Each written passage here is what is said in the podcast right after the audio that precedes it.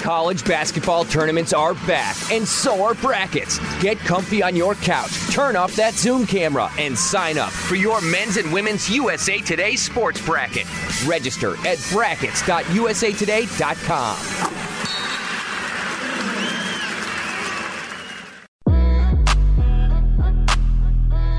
The Counter, an NFL podcast from USA Today Sports.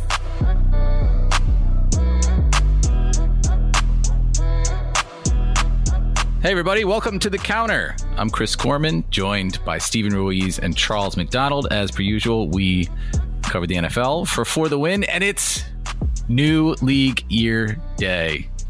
It's, uh, the NFL is like the only the only league that could actually pull this off, where like a business deadline becomes a big deal for people. Like at four o'clock today, the new league year begins. Like who who cares? Like why why do we talk about this? But here we are I'm talking. I'm choosing to believe that the the fourteen hundred dollars that showed up in my bank account today was from the NFL for the new league year.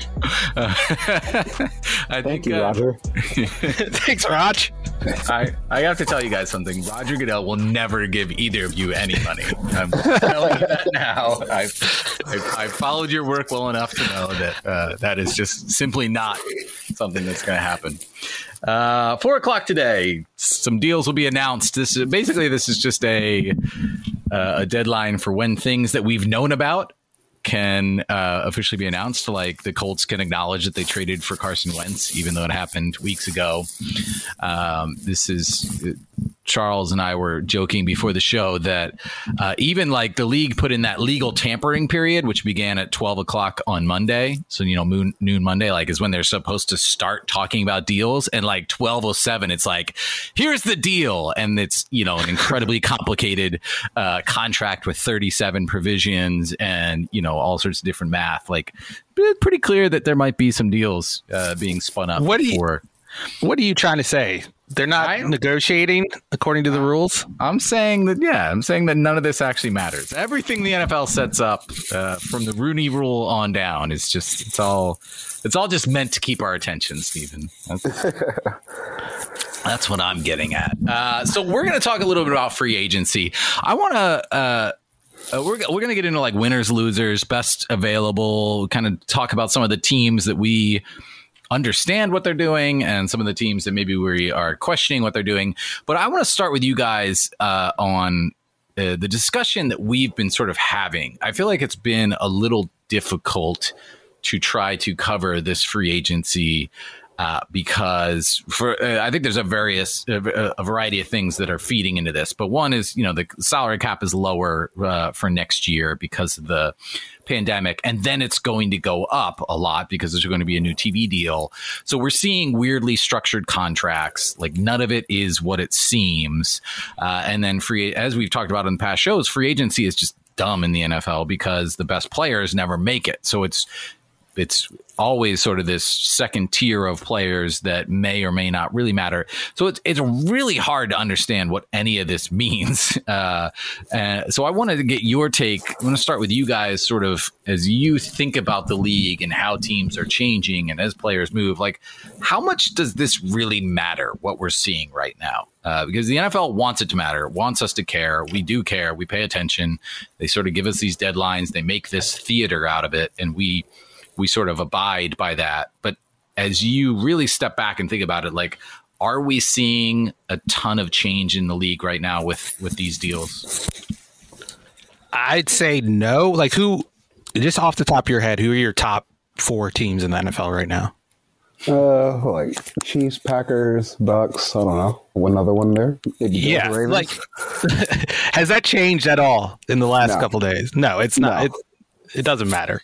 Like the Patriots probably have added the most wins just based on the volume of what they've done, but even them, I don't even think what are they going to go from 7 and 9 or whatever they finished at to maybe 10 and 10 and 7, 11 and 6. I'm still getting used to the new records. Right. yeah, Oh, that that's a 9 and 8 team right there. Like that's that doesn't feel right. yeah, it's wrong. It's so greedy that they would mess up the perfect 16 and then the playoff structure. I, I, can't, I still will never forgive them for that. But just in general, no, I, th- I think we're just kind of uh, like I don't think the landscape of the league has changed all that much, or at least like what we thought about the league was going to be in 2021. Like we knew the Saints had to basically lose a ton of snaps from last year uh, in order to get under the cap space. Uh, Philly had to do their own work too. The Rams had some finagling to do, and I don't really think anything any of that has changed over the next or over the last few days. So, right. you know, th- this year more than others, and I don't know if it's just because of like the amount of money the teams have to spend feels like more inconsequential than recent years. So. Uh, maybe we'll see some some deals uh, in the coming days. I mean, we still have a, we still have a fair amount of uh, high profile free agents that haven't signed anywhere yet. So maybe that tips the scales a little bit. But so far, I haven't really been moved that much by what's happened. Yeah. So I mean, is it the?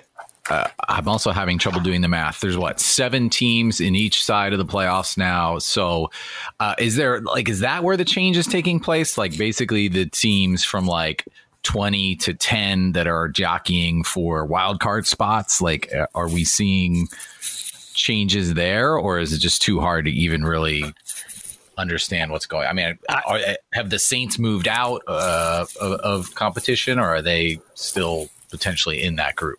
Yeah, I feel like that's where the change happens with free agency. Like if you look back the last five years and think about all the teams that have quote unquote won the offseason, right? They some of these teams have actually made the playoffs, but it's been like a one and done year. Like the Giants that year when they had oh, the yeah. the boat trip, they went to the playoffs. They spent a lot of money in free agency, but then they were right back down to earth the next year. Mm. Uh, the Dolphins spent a lot of money to be like the eighth seed this past year. the Jets did it the one year when they got Brandon Marshall and Eric Decker. So, uh, yeah, that's why I don't get too excited about any of these moves because there's a reason why these guys are going to free agency. Like sometimes elite guys slip through the cracks. Like Trent Williams is not a flawed player whatsoever, although he does have injury uh, injury history. But for the most part, you're like getting excited about Kenny Golladay, who's a nice little player, but he's he was like the best receiver on the Lions. Right are arguably the second best receiver. Yeah. All right. Well, here we go. Once again, every show we do this like, eh, what we're about to talk about doesn't matter that much. But please listen for another 45 minutes because uh, we are going to go deep in detail about all of it. So, uh, but let's let's go to winners and losers. You guys, uh, you gave your winners and losers. Uh, Charles, I think, took winners because he's a fundamentally optimistic and nice person. Stephen uh, was quickly uh, offered to write the losers because hey, hey, we did a we did a coin we did a coin flip. I did not choose losers. Yeah, the, the uh, if you type in uh, coin flip into your Google browser, it'll come up with a little coin that you can flip. So that's that's what we've been doing to decide some uh, content that we work on. I, I thought I saw you in Slack say, "I'll take losers." I, I, we got that idea. We got that idea from the PFF graders. No, that's, oh, man. That's...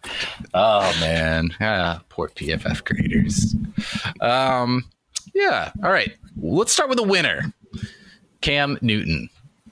This is a guy he re-signed with the the Patriots, and the Patriots have uh, rebuilt an offense with real NFL football players around him. Should be fun, right?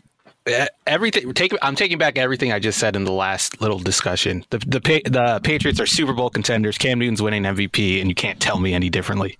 Wow, wow. Is this Stephen the analytical thinker speaking, or Stephen the 15 year old falling in love with football because of Cam Newton? it's definitely the second one. I don't agree. I don't actually believe any of that stuff. I was doing a little Dan Orlovsky thing where he his guys get traded and he he, he turns them into Super Bowl and MVP candidates. No, the, the Patriots are still going to be like a ten and sixteen. Yeah, but that's okay, right? I mean, that's ten and six. Better ten and. Oh, sorry. 11, 11, and six. Eleven and six or, or ten and seven. It's important. Yes. I don't know what like. I have no frame of reference now. I don't know what is 11 yeah, wins even good anymore? Does that get you in the playoffs? This is, what go back to the 16 because there's schedule. A, it, it, does because there's a seventh playoff spot. It's just so ugly. 17-7. I can't get over it. Uh, but back, back to the Patriots. Yeah, I mean, there's a lot of hand wringing over them. I guess breaking with the Patriot way, which is, I guess, in the past it's been building through the draft, but They've tried building through the draft the last couple of years and it hasn't worked. They can't draft anyone. They can't draft well. So when you can't draft well and you have all this money to spend in free agency in a year where no one else really has money to spend, I don't see the problem with getting a bunch of mid-level free agents like Jalen Mills and Kendrick Bourne. Like I don't know why people are upset about those deals. They gave them like rookie contracts basically, right? And I mean, then that's, that's, the narrative. Splurging on some guys. Right. I, the narrative I want to knock down a little bit is like the Patriots have been super active, uh, which we expected because they had a ton of cap space.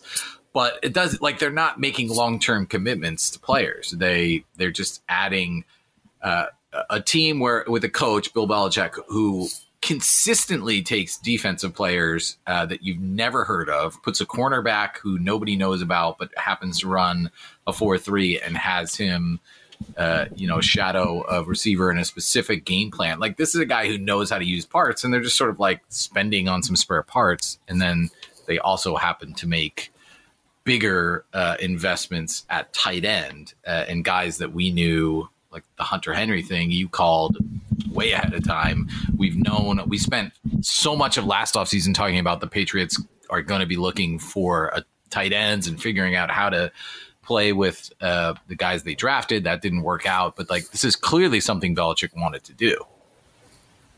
Yeah, and I think when you just look at last year's team and the the facelift that's already happened in like the first what forty eight hours or, or so of uh, of legal tampering periods, like Bill Belichick was clearly just completely disgusted with whatever roster was put together last year, and you know, like we knew going into the season that wasn't going to be a good roster because they still had the dead cap of uh, Tom Brayson on there, and they had some be- some deals that were weighing down on the cap. So, like outside of Cam, they didn't even really have much space to get better, and uh, it, it just shows like a complete, you know, like it, it just for it just shows like Belichick's thought process, and like that last year's team was not even close to good enough where we want to be, and honestly, like when you look at that team and the talent that they had, it's kind of a miracle that they even got to seven and nine and had a blowout win against the Chargers. Like that, that in itself is uh, a little bit crazy. So I, am I'm, I'm interested to see like how all these pieces fit together. I really like the moves of of Henry and uh,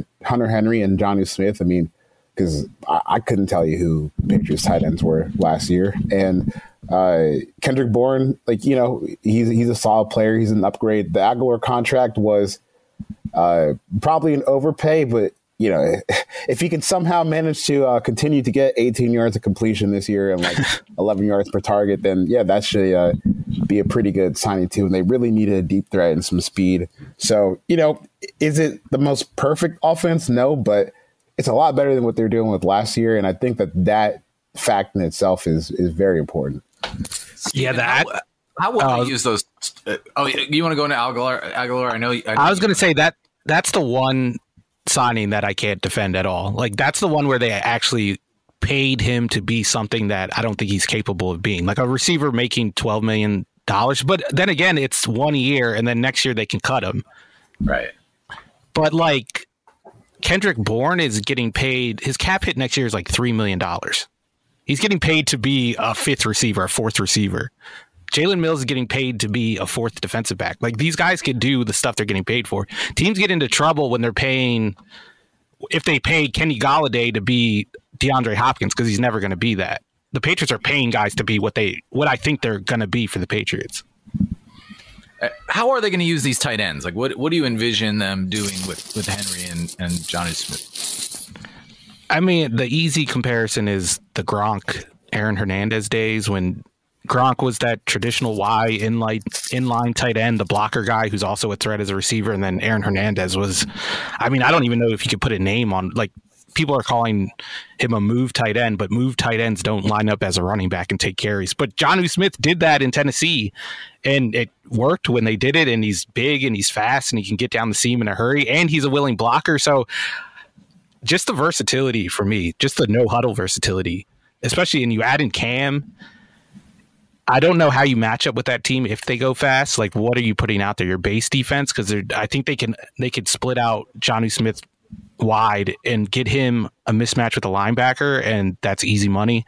Or if you put out nickel, like like I said, Jonnu Smith's a willing blocker. He's a decent blocker. Hunter Henry, that's probably the best part of his game. And then you add in Cam Newton as a running back and you have to account for him in the box. Like they're going to be running over teams. They were running over teams last year with no passing threat whatsoever.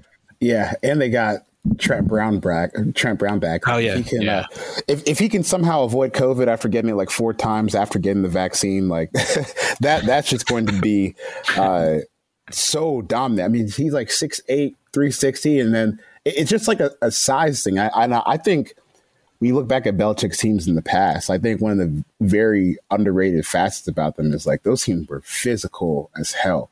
Like if you think about the year that they beat the Rams uh, in the Super Bowl, uh, you know, the most recent time, not the one in the early 2000s, like they, when they played the Chargers in the playoff that year, they were just running straight 21 personnel. We're to run you in the face with this fullback and uh, get down the field and we're going to complete easy passes off that. And like they are so perfectly set up to kind of get back to that if everyone stays healthy this year. Like I'm, I'm really fascinated to watch that offense. And I think if they can just find like another running back that has some juice uh, in the draft, maybe on the later days, like that offense is going to go from boring to watch to awesome to watch. And I would imagine that Cam averages more than like 20 attempts per game next season. Yeah, and I, going back to that 2018 season, I know a lot of the nerds pushed back against the smash smash mouth style working for the Patriots. And they use running back like the the running game efficiency as as the proof. Like, oh, they didn't rely on their running game, but that's like the point. They put out heavy personnel, overpowered teams early. They had to match the personnel, and that's when you pass the ball. And I think they have that setup going now. And I know people are like, oh, well, Cam Newton's no Tom Brady. I mean, Tom Brady in the second half of 2019 looked a lot like Cam Newton in 2020. So I don't even know if you can make that comparison. And then you add in what Cam does in the run game, and then it just doesn't make sense to even compare those two players and what they mean to the to the respective offenses they were in. Yeah, I mean, I think Bill Belichick probably has a, a, a pretty good understanding of how he wants to do something different than what people expect. Like, I mean, that's what coaching is, and Belichick has been doing it better than anybody for decades now. So, He's also pretty good at scouting pro players that are already in the NFL. You can question his draft resume all you want and how much they value players they shouldn't be valuing, but pro wise, I think he has a good handle on what they can do in the NFL. Right. Uh, all right, loser Derek Carr. The Raiders of Las Vegas have uh, decimated his offensive line. Uh, Stephen, your read on Derek Carr is that he's uh, a pretty fine to maybe even good QB when he is protected and and has uh, you know does not have to deal with traffic. This can get rid of the ball uh, basically from a clean pocket. Uh, and you're projecting that that's not going to happen this year. Uh, what are what what is what are the Raiders doing? What is going on out there? I have no idea. They just who who did they cut? They cut Rodney Hudson, the center, Yeah, uh, and it Ricky saved them like Incognito, Gabe Jackson, Rodney Hudson, uh, traded Trent Brown for a fifth round Trent pick. Brown. Yep. So they so basically Kolton Miller is the only guy they have left, the left tackle. Yeah, like Derek Carr. This might he might set a record for not only throwaways but fourth down throwaways. Like that's that's been his thing in the past. I, I'm just expecting just running back checkdowns, throwaways. Henry Ruggs is not going to get a target more than ten yards downfield. That's my prediction because there's no way Derek Carr is hanging in that pocket. There's not going to be a pocket to hang in, and I can't even name a guy outside of Cole Miller. Like who's going to start on that line? I have no idea. I was uh, talking to one of my buddies that covers the Raiders. He said someone named like Andre James or something. I was like, I've never heard of this name in my entire life. Uh, I, I don't. I don't understand why they cut Rodney Hudson at all. Because you're not you're not saving any money on it, and I feel like if you're if you do decide to like enter a rebuild, well, I, you know, I guess Rodney asked for it, but like if, if you do decide to enter a rebuild and maybe try to find a new quarterback down the road, like wouldn't having someone like Rodney Hudson be like really, Yeah. really advantageous? Uh, and you know, there's some rumors that maybe Richard Incognito comes back on a smaller deal, but this just seems like a really bizarre move to just nuke your entire offensive line, like right at the start of free agency in an offensive line in class that is Not great. not very strong in the first place, and now you're like Corey Linsley has gone to the Chargers. Jon Feliciano went back to Buffalo. Trent Williams and Alex Mack have both gone to San Francisco. I mean, what are you going to do? Are you going to start four rookies up there with Kolton Miller? That this just seems yeah. really impulsive and dumb. The uh, PFF uh, chart depth chart here is just guy. I mean, one guy does not even have a grade at all. Uh, two of them, two of them did not play enough snaps to count uh, for the season. Uh, they did get grades of sixty and forty five point eight, and then the other is seventy seventh out of seventy nine for right tackle. So, uh, yeah, you know, I know you guys don't love the PFF grade sometimes, but not looking very stacked over there. Uh, winner the Green Bay Packers, and then they're winning just by, uh, by sign, signing a running back because you guys love spending money on. No, I'm just kidding. They're they're winning because nobody in the NFC and the NFC North in particular has gotten much better. Yeah, I mean, who, what, what? Especially like we've talked we talked earlier about how nothing has really changed. I don't think that's any more true for a division than the NFC North. Like, holy crap, the Lions are entering a rebuild. It's like no one's expecting to be good in the first place, but like right. that's that's been a teardown. Uh, the Vikings signed Dalvin Tomlinson to play three tech, and look, like I know Dalvin from my days covering the Giants. He's a great guy. He's a funny guy. Everyone in the locker room loved him, but he's a nose tackle. Like he's a nose tackle, and a good it's a good one at that. But to put him at three tech next to Michael Pierce, like that makes no sense at all. Like you, you know, we we keep talking about how the game is getting faster and defensive lines are getting sleeker, and you need to uh, get after quarterback and get penetration, and that's maybe a little bit more valuable than than guys who can just hold point of attack at the line of scrimmage. And now you have two guys who are both over like 330, 340 pounds who don't rush the passer all that well, and Danielle Hunter is upset because he feels like he's he correctly let me add correctly feels like he's one of the most underrated underpaid defensive end in the league compared to the production that he gives. So you have that going on in Minnesota and then Chicago, whatever. They signed Andy Dalton to compete with Nick Foles, and that's just completely irrelevant. I, I Ryan Pace, like, just resign now, dude. Like, what?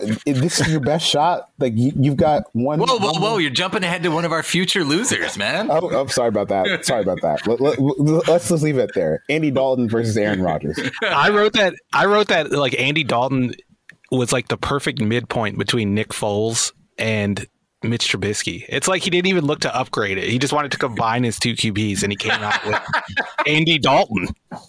Where did the red hair come from in that combo? Though? Because Nick Foles has blonde hair. Trubisky is a brunette. You combine that, you get red hair. A brunette. I, just, I, didn't know what to say. I, I didn't know. What, he has God. blonde hair. I should have just said that. I don't know if I can continue the podcast. That's, oh, like, that's like how they refer to people on like Barstool podcasts. Look, we, we've been staring at screens since like noon Monday, maybe even earlier Monday. Even earlier than that, yeah. But so speaking of yeah, speaking of the state of our brains, I was on Mina's podcast uh, Monday, and I made the same mistake I did with the Sherman thing about him returning to California to play for the Raiders. I did it again. You're just stuck, man. He's, he's uh, Richard Sherman is from uh, Oakland, where the Raiders play in your mind. So yeah, that's, that's, that's, just who Richard Sherman is. He needs to adjust to this new reality. Uh, next loser, are we on? We're yeah, we are. Uh, the Cincinnati Bengals. Man, we're gonna talk about the Bengals. Jeez. Uh, this is, this we don't need to. This is just yeah. The Bengals are just losers. Here's here's the the the takeaway. Carl Lawson and William Jackson are better than Trey Hendrickson and I already forgot the Cowboys guy they signed. Awuzie. Yeah, it's it's a it's a downgrade, and I think they downgraded because they didn't want to pay the signing bonuses, which is a very on brand thing for the Bengals. They give right. roster bonuses out instead of signing bonuses, and yeah, that's that's the Bengals are cheap and they're going to be bad again. They have still haven't gotten any protection for Joe Burrow. Yeah, I was going to say they nope. also haven't signed any. They haven't upgraded the offensive line either. Uh, winner, the New York Jets. Uh, we kind of expected this. They had money, so we knew that they were going to probably do okay. But they've done maybe even better than we thought. Yeah, they've done a good job this year, and not in like the, the traditional way we think about Jessica. and she's like, "Holy crap! They spent a hundred million dollars in the first day. This team's going to be better." Right. Uh, no, they actually got some quality players and uh, at position, positions of need. I mean, they haven't had. Right, that Lawson deal is good. Like, like Steven just pointed out, value too. Yeah, Corey Davis. Yeah, they haven't had a 10 sack edge rusher uh, since Calvin Pace in 2013. And you could argue even back then they needed to find another edge rusher.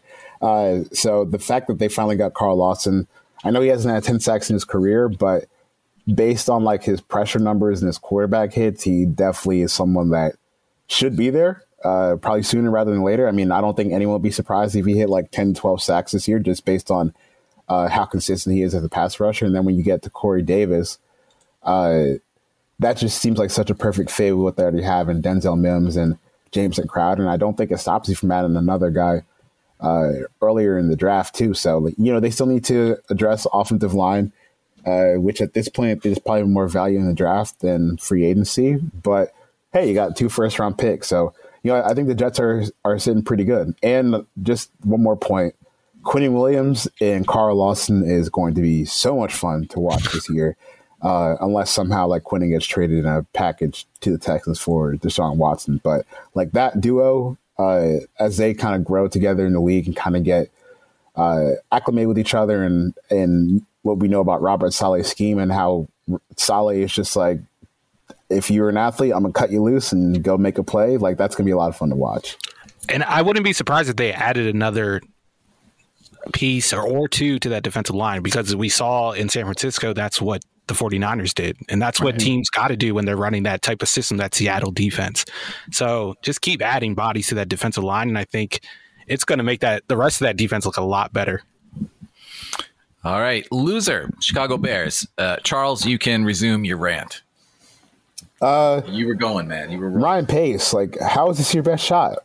You, we all know that this is last year for Ryan Pace and Matt Nagy. I mean, I mean, Ryan Pace appears not to know that, though, right? yeah, I, I, mean, because like the pressure has to be on. Uh, you have maximized this roster, and it's still not very good. Ma- maximized not in terms of talent, but in terms of like cap and the amount of money you can spend. Like, there aren't really that many moves that Bears can get out of to or the Bear, moves can make to get off some of this cap hits. But if you're telling me that I got one year to save my job, one year to have the title of NFL general manager, one of 32 jobs in the league, I can't rest my, I can't, you know, walk into a draft with Andy Dalton and Nick Foles and say, yep, that was my best shot. You know, I gave it all that I could, but uh, this is the farthest that we could get. Like, are you kidding me? Like, this is, this, like, this almost just feels like a waste of time. Is it has nothing to do with you know the players. Like it, doesn't have much to do with like Nick Foles and Andy Dalton, the players themselves. It's just like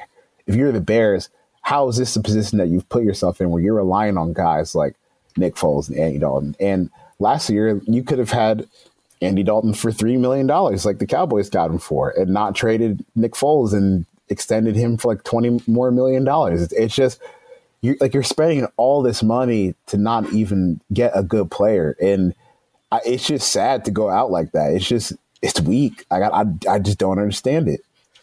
Now, the, there is a report that uh, the Bears did make an offer for Russell Wilson that was included three first round picks, a third round pick, and two starters.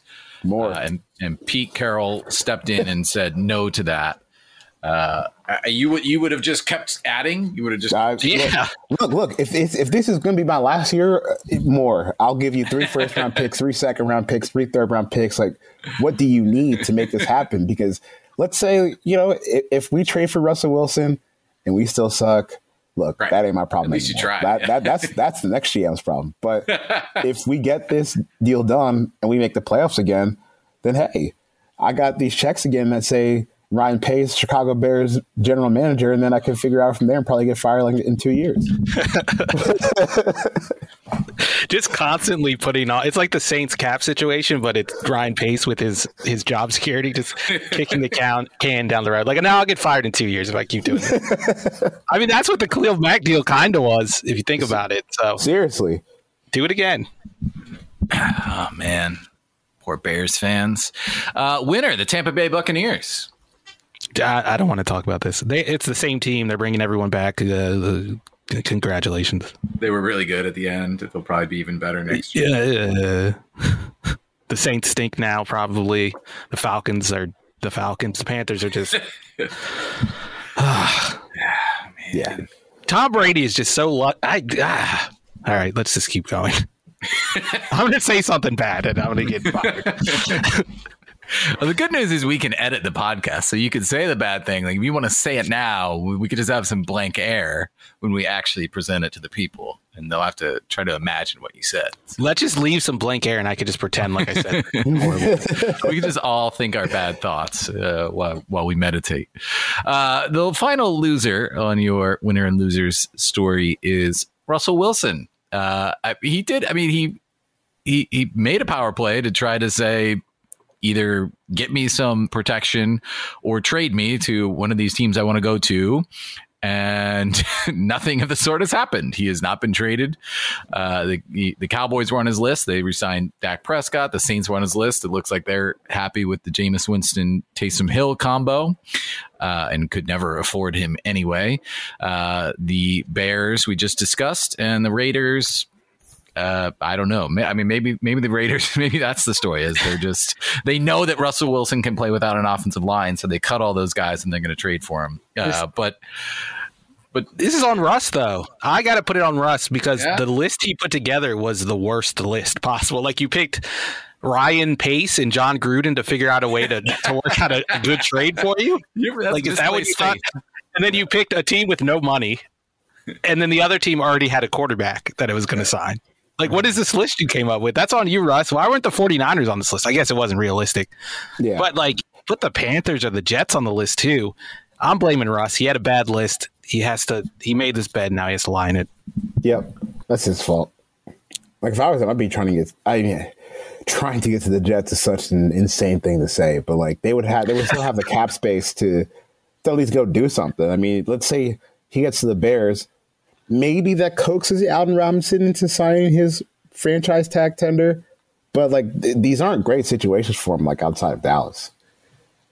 Yeah, uh, yeah, it was whatever. Yeah. This is, but this is Seattle is just like Seattle. Get just sign him an offensive lineman. Just do it. Make him happy. like, why aren't you just doing it? There's plenty like, of them around. There's there's cheap ones too. Like, well, you'll all be happy if your offensive line is better. So I don't really get the pushback on that one. It's weird. Yeah. Well, let's jump to the uh, best remaining free agents. Uh, Charles put together a list of top free agents. What was that last week? Top 50. Uh, and so we are just going to use that as reference and go through based on who's still available. Uh, Alejandro Villanueva is our top available uh, offensive lineman, I think. Uh, he was down there. But the top remaining players are both wide receivers Will Fuller and Kenny Golladay, uh, Richard Sherman after that, and then Curtis Samuel, another wide receiver. And then we get to Villanueva. Antonio Brown, Ndamukong Suh, Sheldon Rankin. Uh, where do you guys see happening with these players? Uh, it's again, it's it's hard to like understand the market this year because it's just much different. The the, the salary cap should have been 210 million this year, uh, based on how it goes up um, uh, how it has generally trended up. And that's how teams plan out these salaries. You know, you're seeing these contracts this year that are a bunch have small salaries for this year and then they're going up. Uh, but that's always how contracts go, right? They're sort of built so that they, they, uh, if, if a team actually wants to keep a player for multiple years, which very often is not the case. But if they do, uh, they backload some of that money. So the cap hit grows a little bit as the cap is going to grow. Uh, this year is just an anomaly. It's, uh, the, it's the only year in the salary cap era that it's gone down other than the lockout year, which they also lost money that year. Uh, so it's really hard to know uh, are these players, you know, not not are they asking for too much? Is there just not as much of a market as we anticipated? It's, it's hard to read the cards on any of that. So, what do you guys think will happen with these guys? What's some destinations uh, that make sense for these players? Uh, I mean, just from what I've got a little bit, I think there's a connection between Kenny Golladay and the Giants. Uh, I'm not sure if anything actually gets done there, but I know there's mutual interest between both parties, so that could be something that gets done. Personally, I hate that fit for him uh, unless they're going to bring us some competition for Daniel Jones. Because I think one thing uh, that I liked about him and Stafford at least was like the arm strength to kind of just make those tight window throws that he's kind of good at, at coming down with. And I don't think Daniel Jones has that level of you know athletic prowess when it comes to his throwing. Like, he does throw a nice deep ball, but uh, I kind of like the arm strength a little bit better. So you know. Uh, Golladay to the Giants, I think, is a possibility of happening. Uh, one move that I would want to see, uh, I want to see Curtis Samuel t- in New England and just kind of Mm-hmm. round out that uh, that skill group for Cam Newton or whoever is starting for them this year. Because you know, I don't think Cam's money locks him in as a starter, but that was also the situation last year too. So. Uh, maybe they're just going to go cheap on quarterback and spend big elsewhere. So, but I, I- I just like the idea of, you know, you kind of have like your really like just traditional receivers with Kendrick Bourne and Agholor and Samuel can do that stuff too, and he can get in the backfield. Uh, and when you think about like what they can do in the box and the athleticism that they can have in the box with Cam Newton, Jonnu Smith, Hunter Henry, and Curtis Samuel, like that offense is so much better than it was last year. And I think that uh, Pro Football Focus they they've done some cool stuff with their war based on just like or, or you know wins above replacement added Right. through free agency, and basically the Patriots are significantly better than they were last year. And I think if you can just add one more explosive threat, that offense will be absolutely humming this year. And I looked at the chart they had with that same stat last year, and a lot of those teams took up big leaps. Like the Dolphins were at the top, I think. The Cardinals were another team, and there's other ones that made leaps. So I, I don't think we can even discount that stat because a lot of people are saying, oh, yeah, you improved in the offseason, but games aren't won in the offseason. But I think they could be won, and I think the Patriots have done it. And if they sign Samuel, like you said, he's another guy that has gotten carries out of out of the backfield, like has lined up as a traditional running back. So you put Cam Newton who can run the ball, a running back, whoever that may be, who can run the ball. Damien Harris was one of the better rookie running backs. Uh, and then you add in Jonnu Smith, who is who's carried the ball as a running back, and then Curtis Samuel. Like the things they can do with those formations, even if it doesn't work out and it's not good, I think it's going to be at least fun as hell to watch. Yeah. Also, there's a bit of news that just broke that is relevant to what we were speaking about earlier. Josina Anderson just tweeted that she's told the Raiders are trying to move Rodney Hudson via trade, per a source. So I guess they didn't actually cut him, and now they're going to try to trade him instead. And I imagine that if you say you're going to cut someone and they go, actually, no, let's try to trade him, you can't get more than like a sixth or a seventh for that. So good job all around, John. And Mike, congrats. I can't believe that duo didn't work out. Those- that, that power couple didn't work out. Those, Are we, those de- we're declaring them dead already? Man, Yes. Uh, yeah, I was ready to do that once the hire hires were made. I, I- yeah, I think they still have six years left though. So, and, my, and from you know what- from what some Raider reporters say, Mark Davis is not in a situation where he can cut them loose and then also pay another person to do that job. we might see them uh, see like play out the whole length of that deal. Sometimes working for a poverty franchise has its benefits. ask, ask Zac Taylor, Chuck's favorite coach. Oh God, still wouldn't know what he was if he walked into my room. Right now. uh, I just picture him sitting at that desk on draft night last year. It, it looks like Motel guy who- Six. He's gonna rent you a car or something, like not even from one of the good ones. Like one of the- Apparently, that's his house. By the way, I that was his house. I'm feeling sad for him. Why does it look like a Red Roof Inn? I mean, I get maybe that's the best you can do th- there. That's his aesthetic. It is. Yeah, I mean, I like Cincinnati though. It's a nice place. I don't. I don't want to speak ill of Cincinnati. Uh, what are some other uh, signings that you'd like to see, Stephen, of, of these remaining players? What are some pairings that seem intriguing to you? I was gonna say Will Fuller to the Cardinals. I think I had that in my post picking one perfect free agent for each Right. team. They just signed AJ Green, right? they right? signed it. Yeah, and I don't know if that like necessarily precludes them from it. getting him because I'm I'm assuming AJ Green's gonna step into the role that Larry Fitzgerald played, Being old. being old and like lining up in the slot and Okay. not creating a lot of separation, but making a, a few timely contested catches. But I would still like to see them add a number two speed guy. Like Christian Kirk is a perfectly average receiver, but he does nothing to a defense. And I think if you can't get a Will Fuller type, I think Curtis Samuel is another guy that could line up there and be a deep threat that opens things up for those guys underneath. But that's the biggest one I think I want to see. I just want it. I I don't have any faith in Cliff anymore, but I think if you give him those pieces, it's like too good for him to fail. Although he might find a way. He had Patrick Mahomes at Texas Tech. So Man, maybe that should have been a red flag. Red flag for people. I mean, I, this is what I'll say about Cliff. He hasn't I don't think he's been good, but he hasn't been a disaster. And I think he has done the things that people kind of expected him to do. Like the run game has been re- very efficient. The offense has been like a top 10 offense, even when they didn't have talent. So, in that regard, I can't say he's been a total fa- failure. Like he's done what we thought he would do uh, as an offensive mind, if you can call him that. But like just as a head coach, it just, I don't, I just don't see it.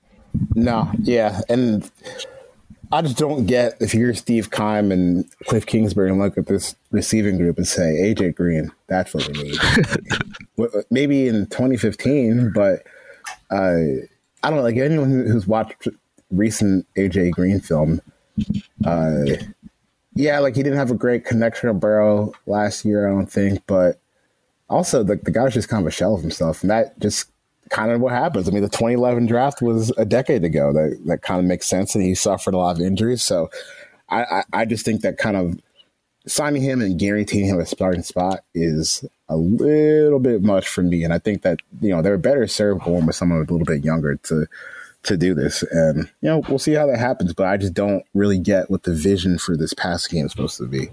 I mean, everything you just said could be applied to J.J. Watt too, yeah, including the sure. 2011 draft thing.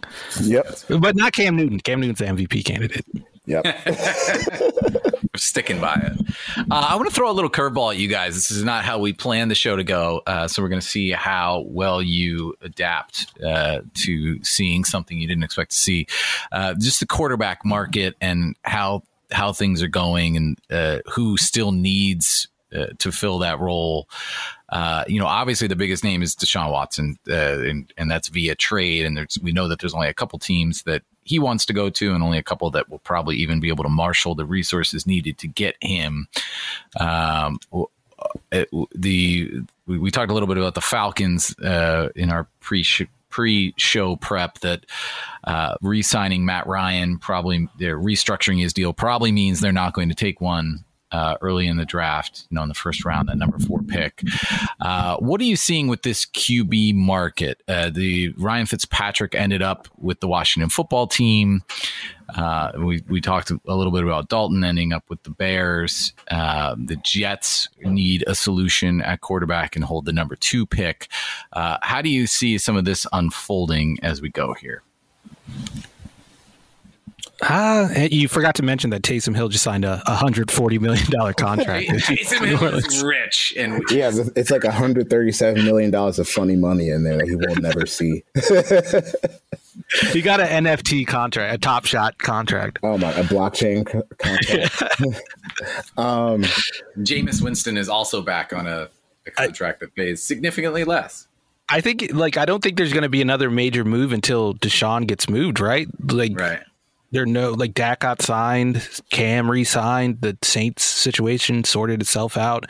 It doesn't sound like anyone wants to trade for Sam Darnold, so I don't even think that counts as a domino.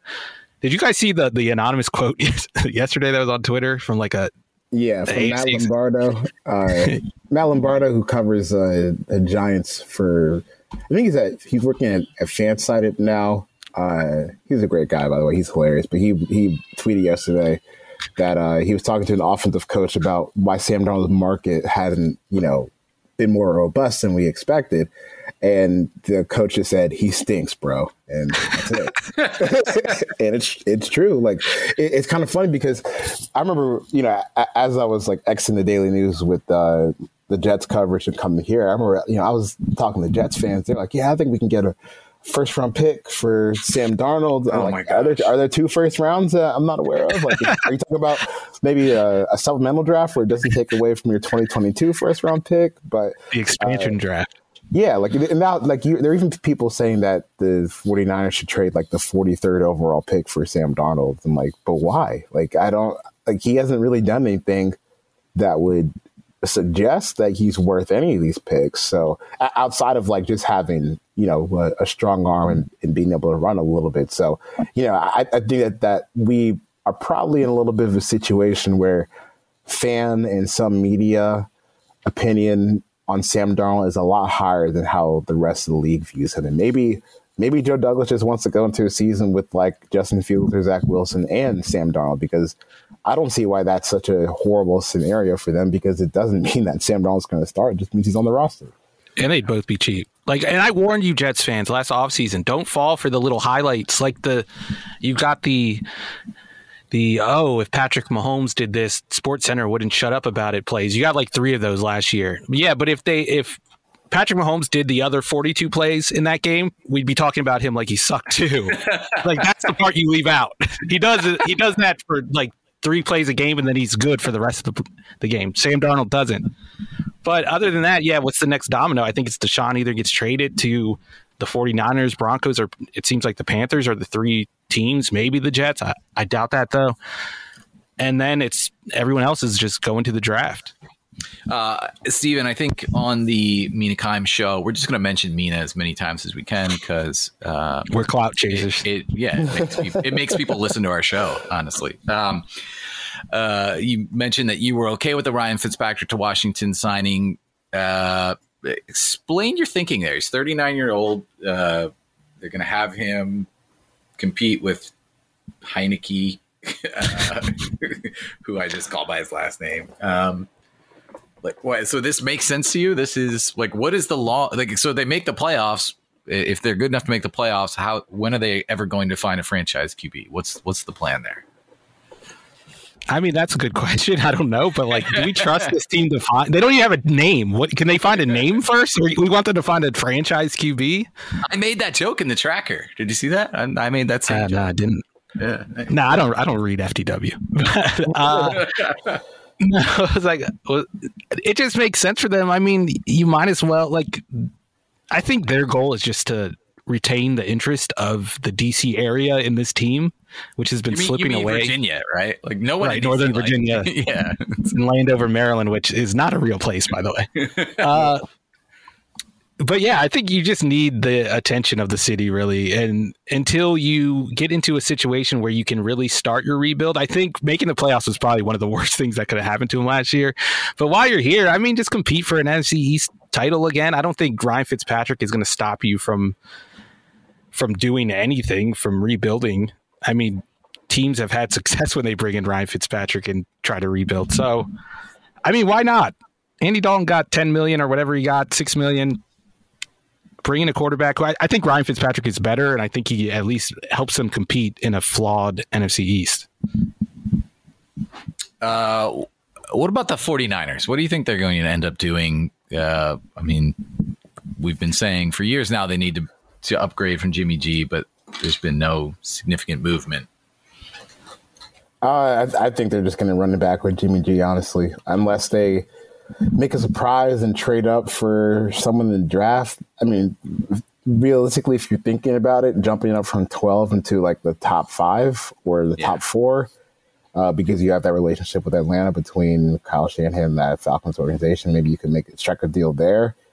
Uh, that's like that's not un, that's not unreasonable to make them expect that jump, but I also just kind of don't see them doing that. I don't really have any other reason besides you know it's a, it's a gut feeling, but I just it just kind of seems like they're gonna kick it with Jimmy G again and see what happens in the draft, and then really make the move next year at quarterback.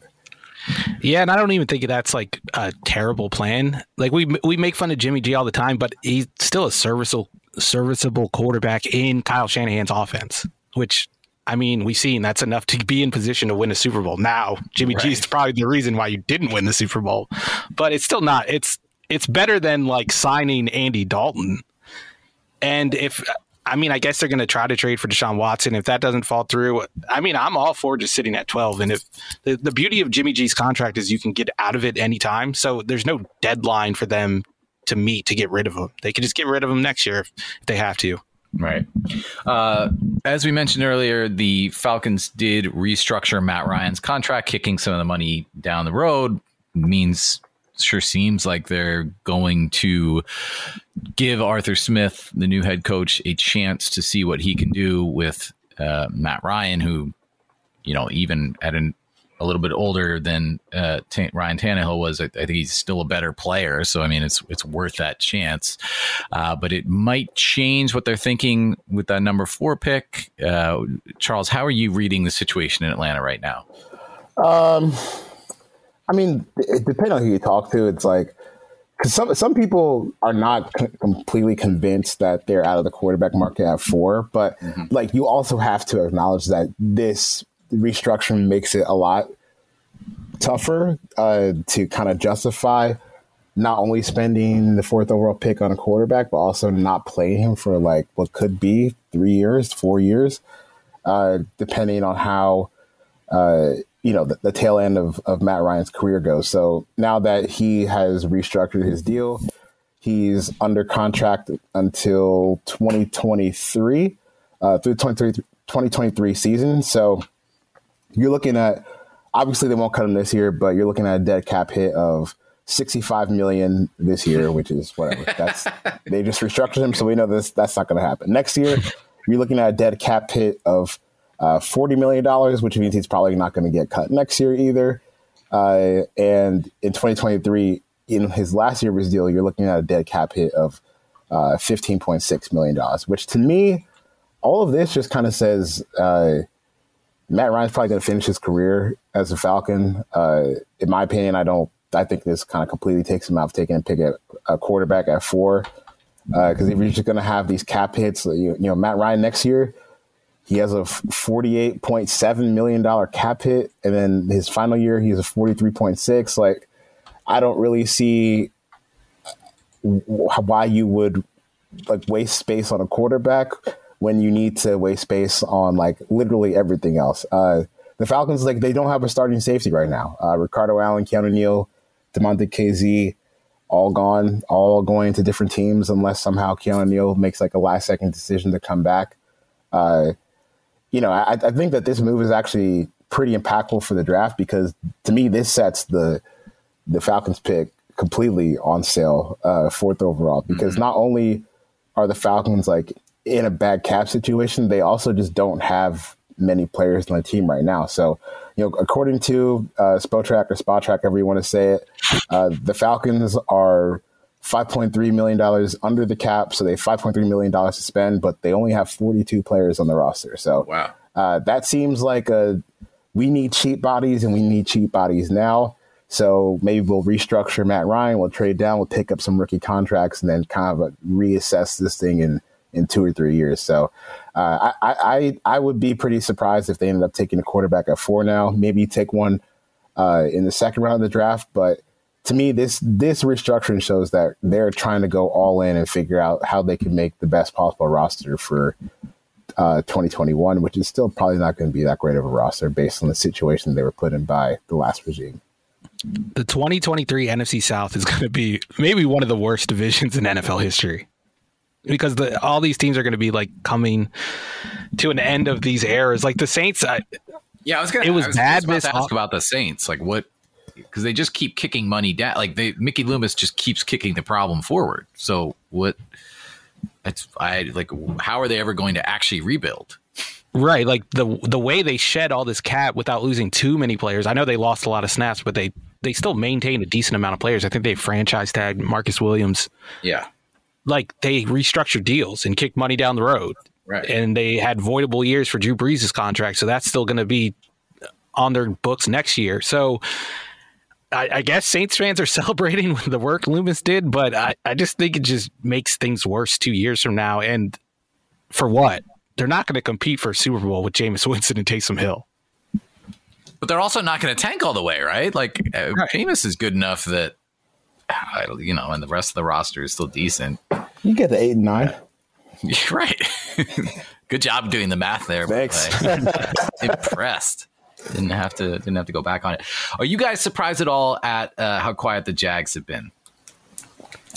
Uh, yes and no. Uh, I'll go yes because you had so much money to spend.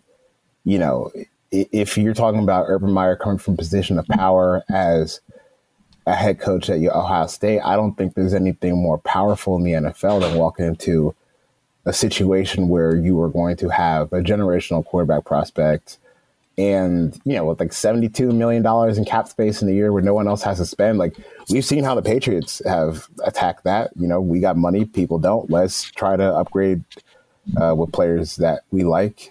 At least I won't say best best upgrades, but uh, with players that we like. Uh, and you know, it just seemed like if Urban Meyer was coming to a situation like that secure, where you don't even have to worry about quarterback, he can just spend, spend, spend, spend, spend. That that seems like something that he should be all about. But then I'm also not surprised because this is Urban Meyer coming from college, completely different experience, uh, and Trent Baalke. It's not like he had such a great track record with the 49ers before uh, he was eventually replaced, you know, five, six years ago, whenever that happened. So it, it's like, yeah, I'm surprised that they didn't spend all this money, but when you look at like really who's in charge and putting the context of their backgrounds, nah, I'm not really that surprised that they were unable to land uh, some of the big fish. Like I know that a lot of Jags fans were in on uh, John Johnson, Jonnu Smith, maybe even Trent Williams, and you went 0 for 3 there. And it just kind of seems like, you know, this, this seems better. Uh, Shaq Griffin uh, and CJ Henderson, if he can live to potential, should be a solid cornerback duo. And uh, I think Rayshawn, jo- Rayshawn Jenkins, who they signed from the Chargers, is a pretty underrated safety. But, you know, it's still not a good team. And I think that people were expecting a bigger splash in the first year together. I, I, it's probably a good thing for the Jaguars. Like when, the last time they did this and they reset and they rebuilt, their free, their big free agent signings, and they were one of the teams that spent a lot of money. Was like Jared Odrick and Toby Gerhart and Tash- Tashaun Gipson. I think was one of them. It was. It's hard to build a core with just free agents. Like the Patriots, I don't think they're building a core. They're, they're enhancing right. what they have. Right. Whereas the Jaguars are just starting from scratch. And I know I wouldn't want to start from scratch with this free agency class, which we've talked about for the last couple of weeks as being a, a pretty bad one. So, like, I understand why Jags fans are disappointed, but you still get Trevor Lawrence. Just like look forward to the draft. That's the better way to build a team. And you guys have the assets to do it. Why would you even want to spend all this money on flawed free agents? Like even like Trent Williams, who I think is the best player in the class, he's still very old and he's had a lot of injuries. And I don't think that lines up with your timeline. So, I mean, it you're missing. You're mad because you missed out on John Johnson. I don't think that's going to make a difference. All right, I think that's all we got for this show. I think that's that's it. We're just going to sit around for the next hour and wait for the new league year to start. that's when I could start spending my money. Fourteen hundred. Right. I mean, look, uh, the Falcons need all the fourteen hundred dollars that I can give them right now. you can help them buy a safety. Uh, anything else? Any, anything you guys want to touch on before we depart?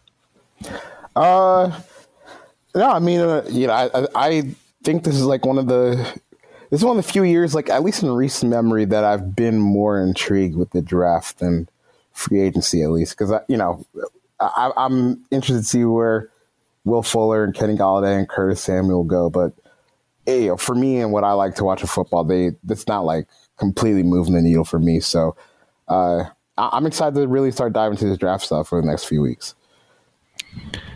Yeah, I have nothing to add to that. It, this the free agency. It was supposed to be boring. It's been boring. I don't think much has changed about the landscape. Uh, I I don't know if much is going to change during the draft, but I think the future will be set for a lot of teams.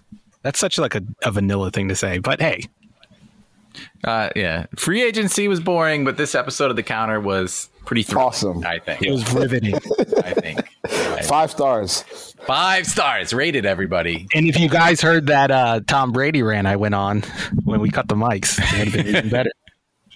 That's right. You can. Uh, we'll do an OnlyFans for uh, people who want to pay for Steven to uh, to berate Tom Brady. So, uh, thanks hey, for joining only, us. OnlyFans for draft content is a good idea. Uh, let's do it. Let's do it. Uh, thanks for joining us, everybody. Take care. We will talk to you next time. The Counter, an NFL podcast from USA Today Sports.